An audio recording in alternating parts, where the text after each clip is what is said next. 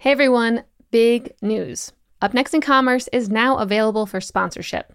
If you love this show and you, or maybe your company, or someone in your network that you know may want to reach an audience of supremely smart e commerce leaders, then reach out to me at stephanie at mission.org and I'll give you all the juicy details around what our strategic partnerships look like. Email me at stephanie at mission.org and let's chat.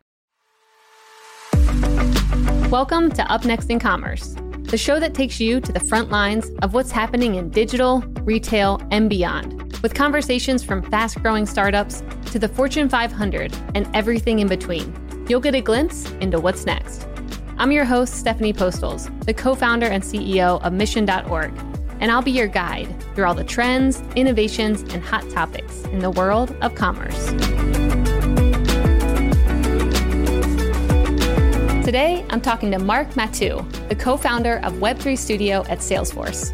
We went deep into the world of Web3 and talked about how it's going to change the way brands acquire, interact, and build community with their customers.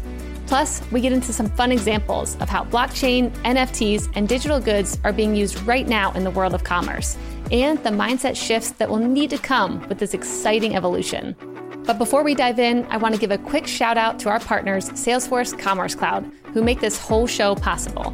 And for some amazing commerce insights, check out the second edition of their State of Commerce report at sfdc.co slash commerce insights. That's sfdc.co slash commerce insights. All right, enjoy today's episode with Marc Mathieu.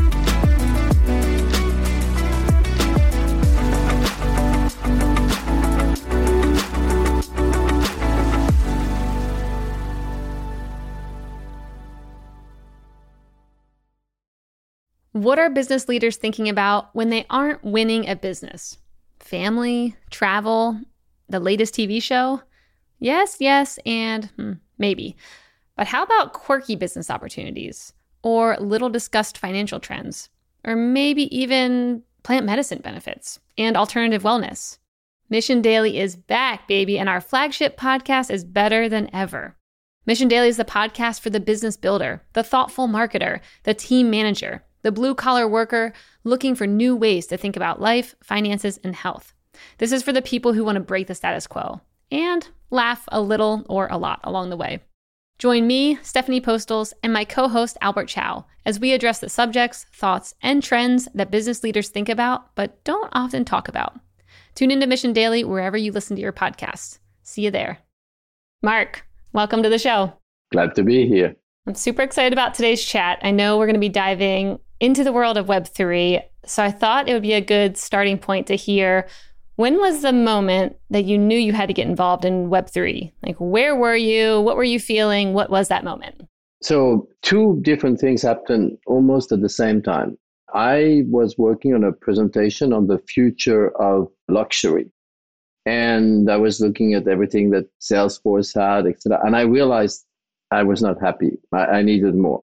And that's when I started to dig and I started to get into the rabbit hole, as they say, of Web3 and discovered that some brands were started uh, to talk about metaverse, about NFTs, but it was, you know, really nascent. And so I added it uh, as a section of my presentation to the industry. But that was one of the beginning. And then the, the time I really had to get involved is I was invited a kind of conference roundtable, small by a bank as a research group, almost 30, 35 people on DeFi, the future of decentralized finance. Mm-hmm. And they said, and by the way, you're speaking.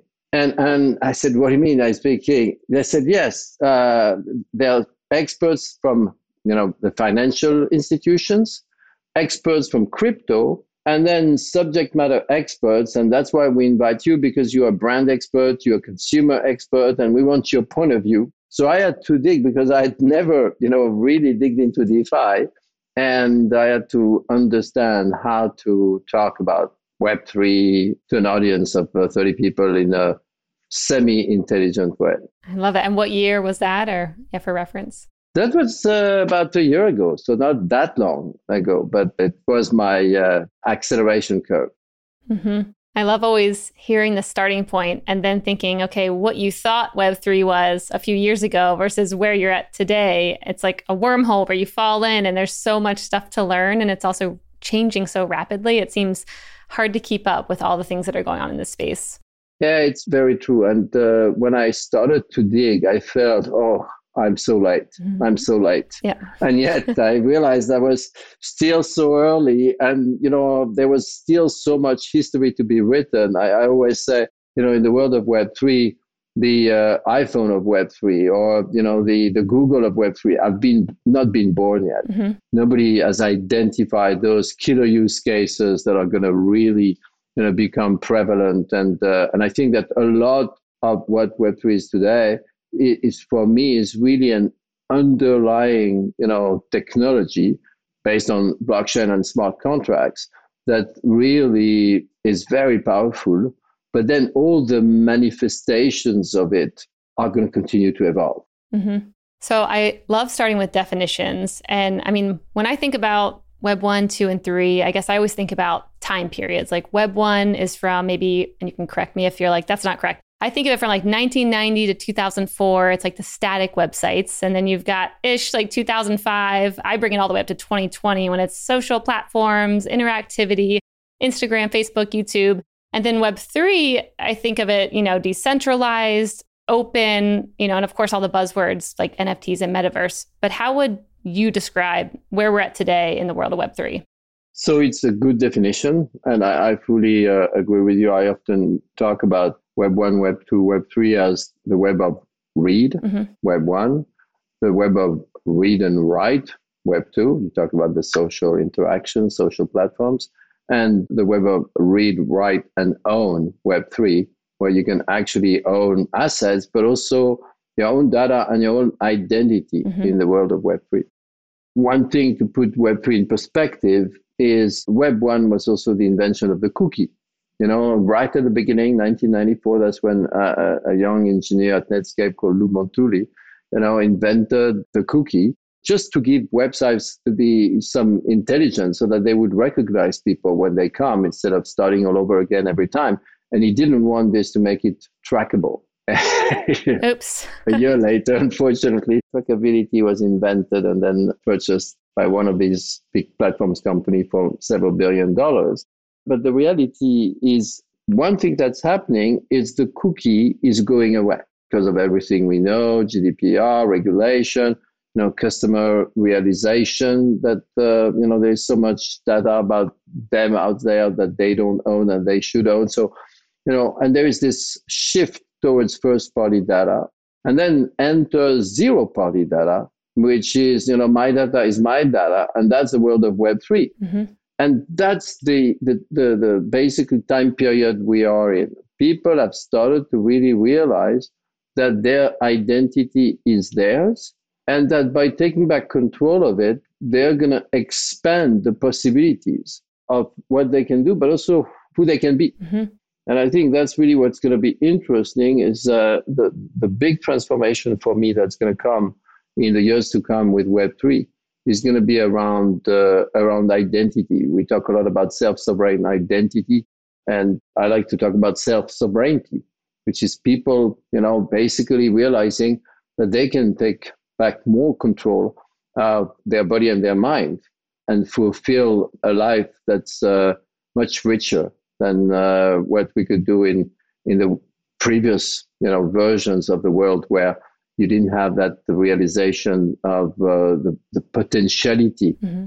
that uh, are around you.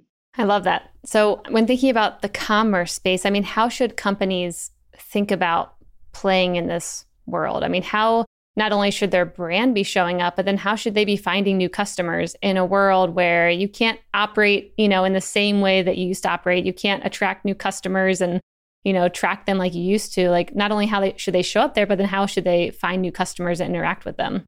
Yeah so there, there's um, lots of ways to uh, to uh, skin this cat and, and answer that question. The reality is first of all i mean you talk about commerce. One of the big changes that is already happening and is going to continue to happen is the fact that people are going to realize that uh, you know cryptocurrencies are another currency. Mm-hmm that you can use uh, to make commerce. And uh, I'm amazed by the number of companies that are in an accelerated pace, despite all the ups and downs of cryptos yep. that are starting to accept or planning to accept cryptocurrencies in the you know foreseeable future. So that's the first thing. The second thing is, of course, what's interesting is that you can buy you know uh, digital goods. You can buy an NFT. You can buy you know uh, skins uh, for the metaverse, etc. But uh, you can also buy them together with a product as a digital twin, and then they're part of the product. But you can also dissociate them from the product, and then they become brand. So suddenly you have a proposition where commerce and marketing are becoming really, and it's been a while in the making. I've always said when I was, you know, my first role, which was a while ago, you know, I was always fascinated by the, the competition between sales and marketing. And I always said, well, the two functions really should collaborate. Mm-hmm. Well, now they have to, because the reality, a single NFT can be, you know, a, a financial proposition, but can also be uh, a, uh, a brand proposition, a marketing proposition, and can be therefore uh, become an asset. And then you add the people, the role of the people as a community that no longer want to be, but can be much more than consuming your product. They can actually collaborate and co create with you. And the power of the individual and the community of, of fans, you know, participating truly in your business because they are not just participating in building the brand.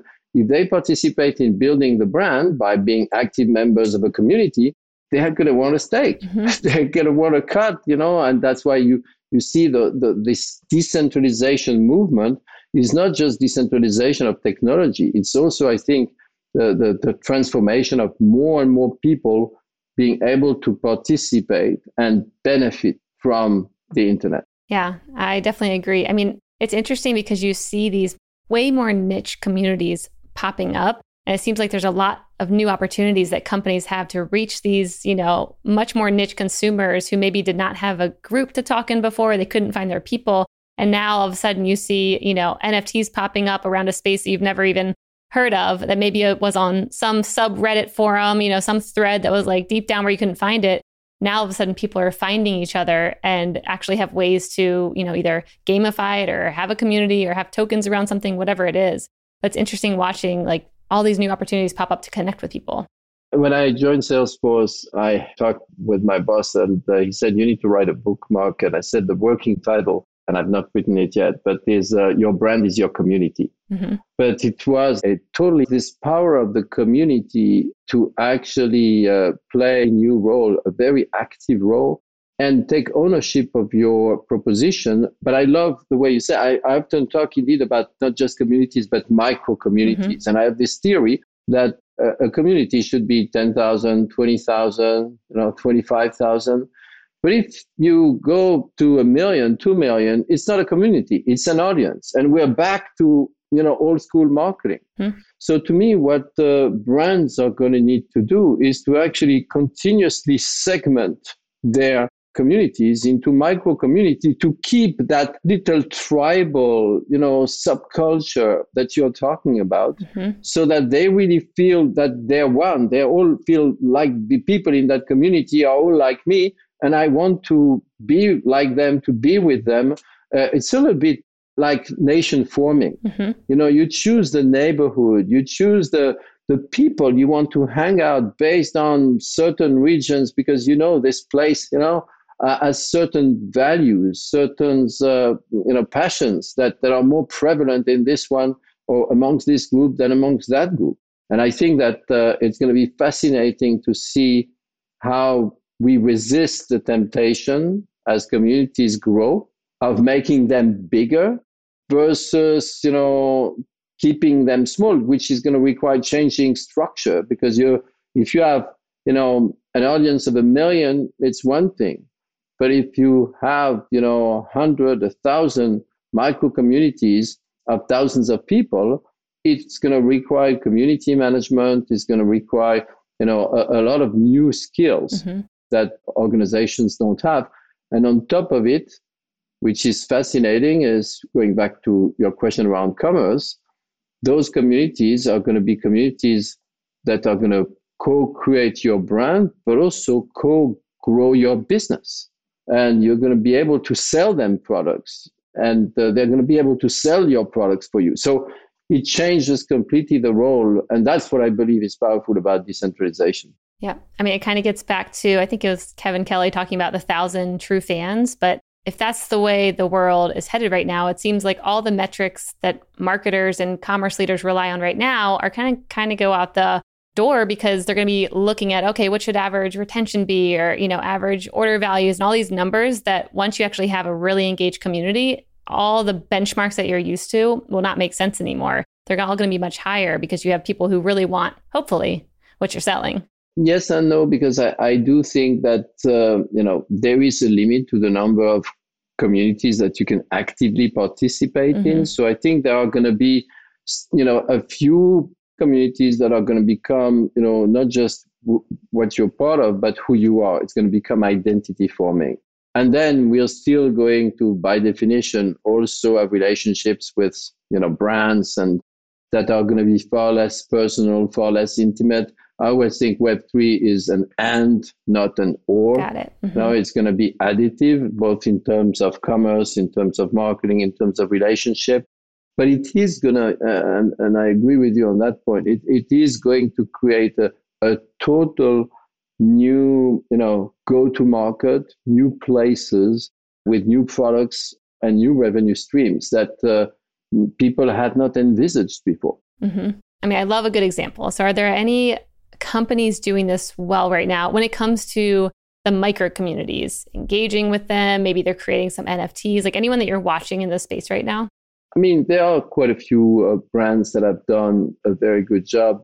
The classical ones that come to mind would be, you know, like Adidas or Gucci. Mm-hmm. What was interesting in those examples is that they really uh, engaged with their community before they actually uh, tried to make something, you know, big. That they were very much sharing their roadmap, you know, uh, recruiting the community uh, instead of trying to sell uh, something to the community. Mm-hmm. And I find uh, that what's what's going to be interesting, you're going to see two very opposite ways, which can both be valid of using this new internet.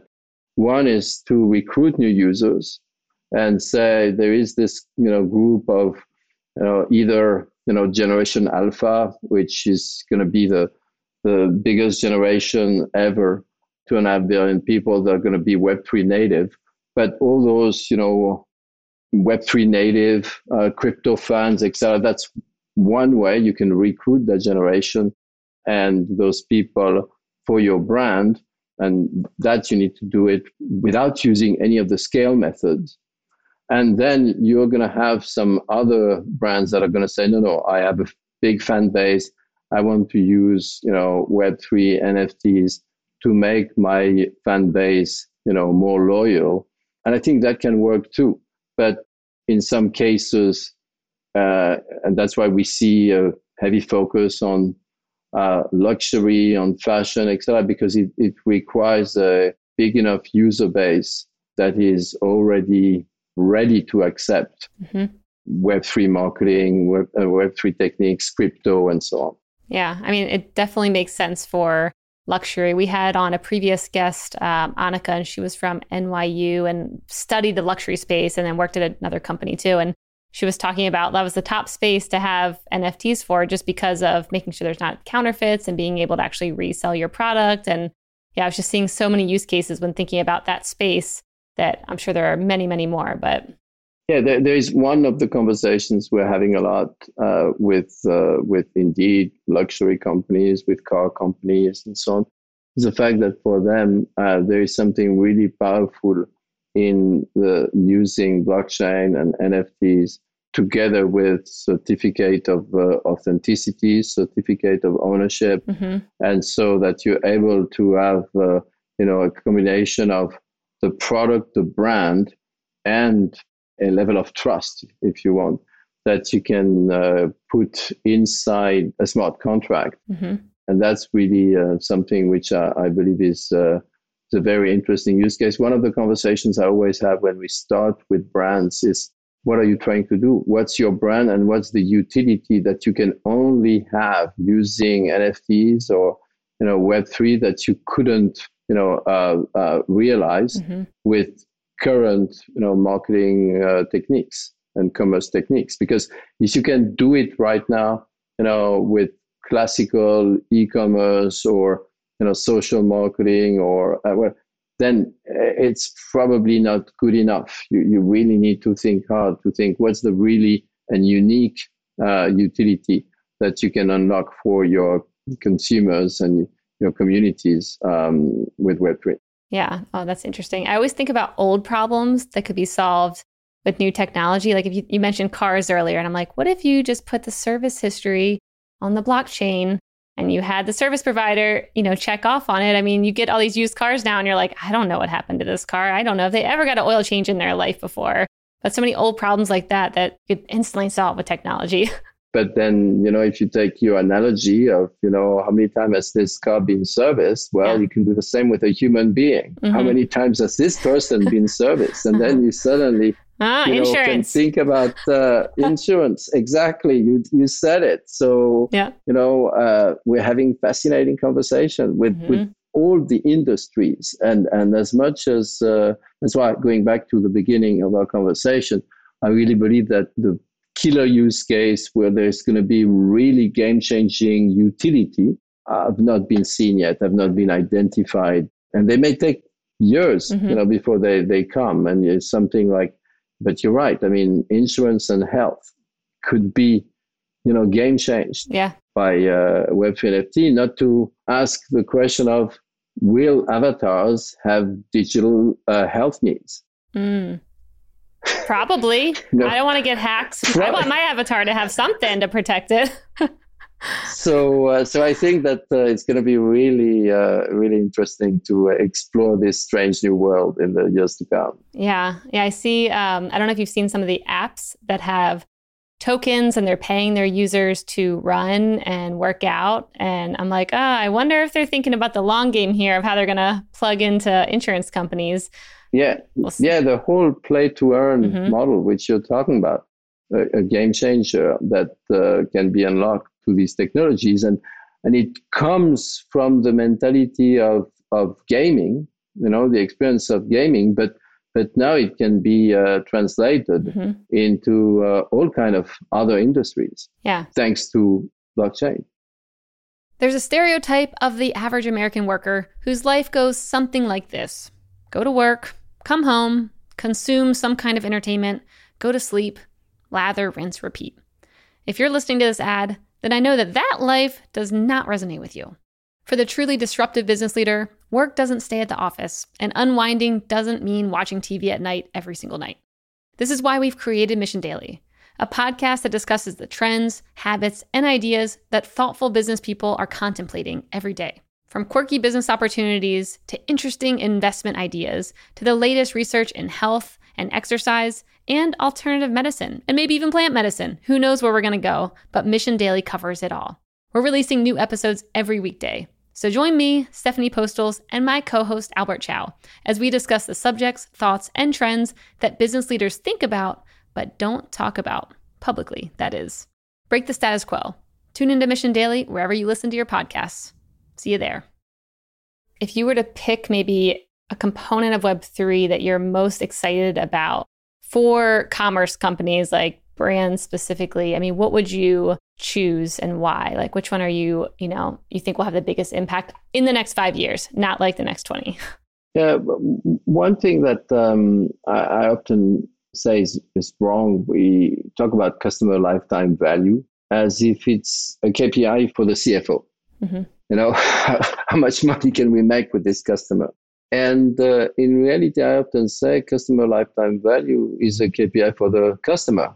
How do you make sure that you uh, create enough value for the customer for you know the rest of his life, and that therefore you nurture your relationship with that person in a way where you don't just sell him a product and then you expect to sell him another product, but you serve his needs all on and on and on as his or her needs evolve.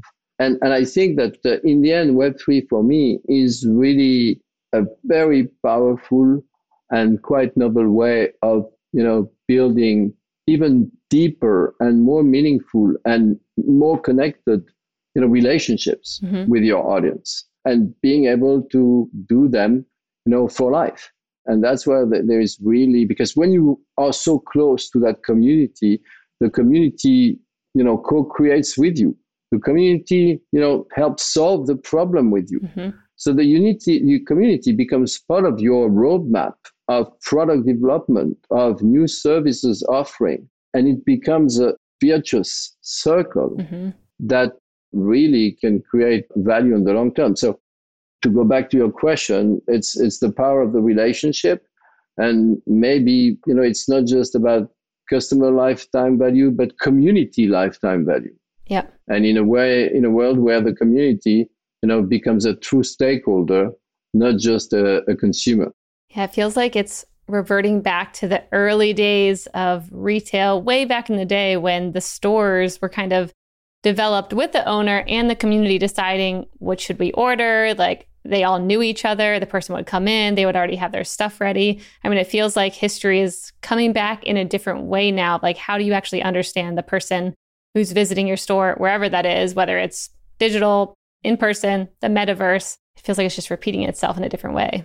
Yeah, and I think that it's it's a, it's a very good observation. I think that we've gone to the place where now, thanks to you know all the technologies, and also a little bit thanks to the post-COVID world where everybody has now completely, you know, uh, embraced digital technology, digital, digital tools.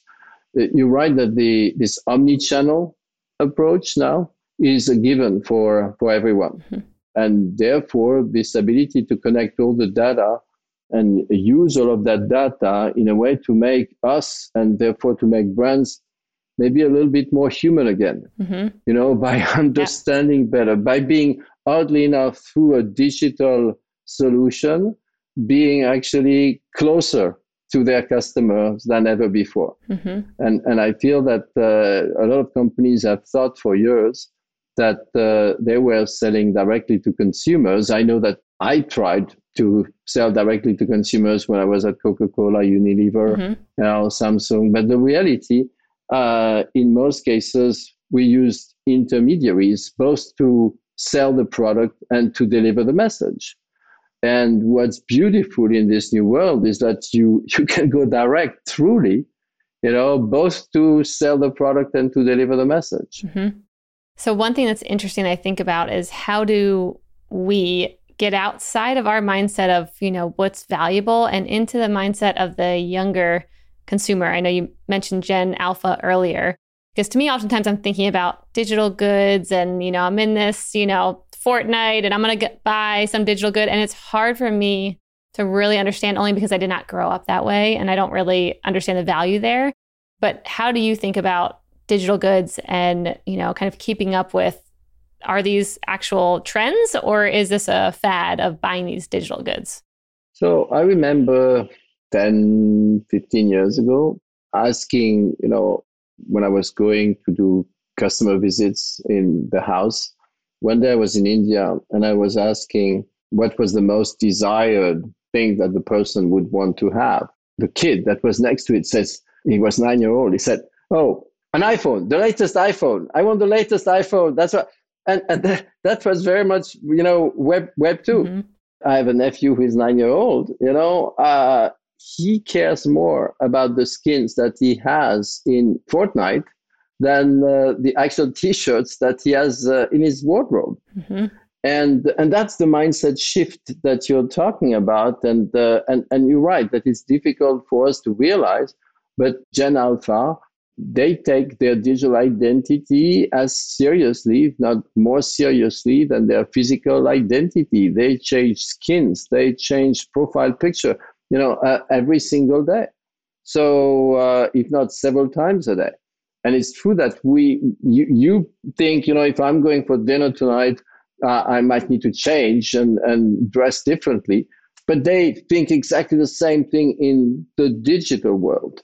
And what's fascinating is that then it gives them the ability to identify and realize different parts of their identities with different micro communities in ways that was you know before not not possible and i feel that it's going to be really interesting it, it can sound a little bit complex but i think it's going to be real really interesting to see how web3 can be a solution to fight some of the uh, uh, prejudices and inequalities mm-hmm. that you know are prevalent in in our world. Yep. Yeah. I mean, now all of a sudden, anyone anywhere can mostly have access to play in the same space and to be able to, you know, buy something for much cheaper than it would be in the real world. And I mean, it is exciting seeing, you know, how it's kind of bringing so many more people together in a way that just didn't really exist before. Exactly. And we're not there. We're not there clearly because, you know, right now there is still a, a limited, you know, uh, distribution. And, uh, but my hope indeed, we, in terms of adoption, people say we're more or less in the equivalent of 1998, mm-hmm. 1999 of uh, the internet yep. one uh, adoption curve. So it's following the same adoption, you know, pace as the internet uh, uh in its very early stage, but we are only at the beginning. So I'm personally uh, excited about the possibilities, and I'm not that worried about you know some of the things you talked about. Is it a fad? You said you know is it only you know benefiting uh, a, a, few people? I think that it's normal when you have a new product, a new technology. You know, uh, it, it's not going to hit everyone at once, mm-hmm. but I truly believe that it has that potential. Yeah, yeah, no, I agree. It's interesting because I feel like from the outside when you look at you know how the media talks about this world is usually pretty pessimistic it might just be following bitcoin's price for the day and a lot of people you know might think of it as this like hype cycle but then when you look behind the scenes there's a lot of things already being implemented you know whether it's blockchain like you mentioned earlier i mean people were like oh blockchain that's not even a thing i'm like well look at actually like the infrastructure is changing behind the scenes at some of the largest companies that were making fun of it back in the day. Like the JP Morgans of the world are using this technology. And that's what I think isn't talked about enough. It's like how this is actually bubbling up, but it's not easy to tell from the hype that, you know, you see from the media. And of course, all the stuff around NFTs where, you know, there's probably a couple valuable ones and maybe a lot of hype, but it's hard to tell what's actually happening. I, I think you're absolutely right that um, the beauty about NFTs is that it was really the first use case mm-hmm. that grabbed people's imagination, attention, you know, really fast. And people suddenly realized, oh, but the reality, until we talked about Web3 and until we talked about blockchain and until we talked about crypto, most people didn't see the utility. Suddenly, NFT made people realize, oh, there is a utility. I really believe that we're only at the beginning of uh, unlocking new utilities. And that's what's exciting. Yeah, I love it. Very optimistic. My favorite kind of guess. So I like hearing where your mind is at. No, but it's. Uh, I think you know. I, I, I love, and it's funny. I was on a panel with the, the CMO of uh, Ledger, a crypto wallet, uh, a few days ago, and she was saying, "Marc, you and I are both, you know, always only seeing the possibilities. So I am an optimist. Yeah, me too. But uh, but I, I really think that uh, when you see a new technology that is undoubtedly the next internet. I mean, there is no doubt for me about the fact that the internet had had several phases and we're entering a new technology phase. Uh, on top of it, that new phase, which is also exciting, is that we're entering it with not only a new technology, but also a new mindset. We understand much more now about, you know, sustainability, about ethics, you know, about, so, so we're actually able to take the almost the challenges of the world and of society and of individuals. And, and I really think that um, we're going to realize in the future that there are lots of things that in Web 1 and Web 2 we could have done better. Mm-hmm. And I hope that uh, we course correct using uh, the power of this new technology. Yeah, I think there will be. I mean, it does feel like in many ways we'll look back and be like, well, it feels like we built the internet very blindly in those stages because now where we're at, I mean, even though it's you know, distributed and open, it's also pretty traceable and you can put new rules into this internet in a way that, you know, is very hard to do in web 2. Yeah, I, I think I always go back to the internet dream at the beginning, and I, and I think we all agree that uh, the execution didn't fully deliver on the dream. Mm-hmm. There were lots of great things, and I wouldn't want you know to go back and say let's take the internet away because it's not good enough. Yeah, no, yeah. gotta try. It's, it's great. It's great, but yeah. with all the hindsight now, we can really and and that's what we see on lots of other technologies. The the more you you advance, the more you you take advantage of the learnings, and and that's what I hope, and that's why all the negativity. Of course, there is always going to be with everything. You know, you can use it for good reasons and for bad reasons, and uh, and there will always going to be you know some elements of uh, of the Web three world that because of some of the principles, you will have people that you know will try to do scams, etc. But always, yeah, you know, scams have existed, you know, yeah. probably since uh, the very early stage of humanity. Yep. Yeah, I agree. So, my last question for you you know, for someone who's listening right now, a brand, a company, maybe they're an executive at a company and they're wondering, how can I even get involved in this space? What would you recommend to them? So, I, I really feel that it's a great time for experimentation. I feel that uh, both personal experimentation and also experimentation with a, with a small brand, a small project, etc. But the first thing is experiment yourself people who say, How do I get into this? The first thing they should do is themselves get into this. Mm-hmm. Create a wallet, you know, buy some cryptos. You don't need to buy a lot. Yeah. Buy an NFT, mint an NFT. Mm-hmm. Just going through that process is uh, is the best way from not only experimenting yourself, but also because you're not going to sure, be sure you do it right, you're going to go and try to learn. So you're going to go to some communities. If you join, if you buy an NFT, you're going to join a community of that NFT probably on Discord. Mm-hmm. You're going to realize suddenly that uh, LinkedIn and Twitter have a whole layer for you know uh, Web3 uh, interested people, mm-hmm. and you're going to start to follow people and try to learn from you know the early stage uh, that you're not. So it's gonna and, and so that's the first thing, and then experiment with with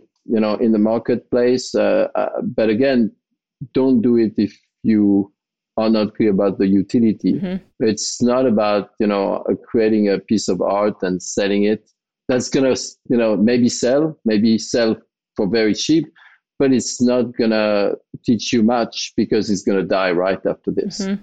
so um, there, there, are indeed uh, quite a lot of uh, resources out there once you start to fall into the rabbit hole. And that's my third advice, maybe, is make sure that you want to do it because it's addictive. Yeah. I mean, certainly once you start to enter uh, and you start to want to learn, you want to learn more, you want to learn more. And as a field that is, you know, still expanding exponentially on a daily basis, then you will not have enough time uh, of, in your days and your nights to to learn enough. Mm-hmm and uh, and certainly it's uh, all the people I know who, uh, who practice you know Web three have expanded the number of hours that they yeah. spend you know every day on trying to learn trying to understand it's uh, it's fascinating it's and it's also a very tight community uh, so it's a very helping community because the mindset of decentralization is also a mindset of collaboration mm-hmm. I love that. I love the idea of, yeah, skin in the game, especially. That's what I always say. I remember back in, I think, 2012 or 13, I was like, you know, I want to figure out what this Bitcoin thing is. And I spent $900 on a couple of Bitcoin. And instantly my mind was like, well, where'd that money go? Where did I just transfer it to? What's happening with it? And you start all of a sudden kind of forcing yourself to follow along with these new things because you actually have your own money in it and you want to explore, you know, what this thing is. So love that idea um, and great advice. Marc, thanks so much for coming on the show today. Where can people follow along with all the new things you're learning and doing? Where can they find you? The best place is probably LinkedIn. LinkedIn is indeed, uh, as I just mentioned, a very uh, active Web3 community. And once you start to follow a few people, then uh, you'll discover uh, lots of other people that, you know, comment and that add and then you'll start to follow those people too and that's the best way to engage and and as I said, it's very responsive. So very often I see people using you know, uh, LinkedIn not just to comment, but to ask questions, and some people answer. So that's the, the, the beauty of it is that uh, it's another way of, uh, of learning. I love that. Thank you, Marc. Thank you. Thank you, Stephanie. And for all of you who have listened and who will uh, be tempted to go into the rabbit hole, well, all the best, good luck, and have a lot of fun.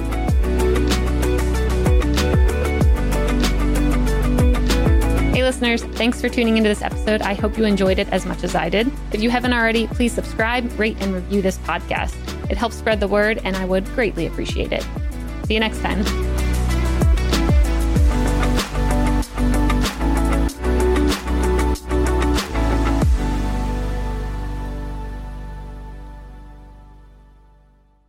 Thank you for checking out another epic hour of business insights and inspiration on the Up Next in Commerce podcast. If you like what you've heard and you're interested in partnering with us to bring your brand to a growing audience of e commerce experts, reach out to me at stephanie at mission.org to get the conversation started.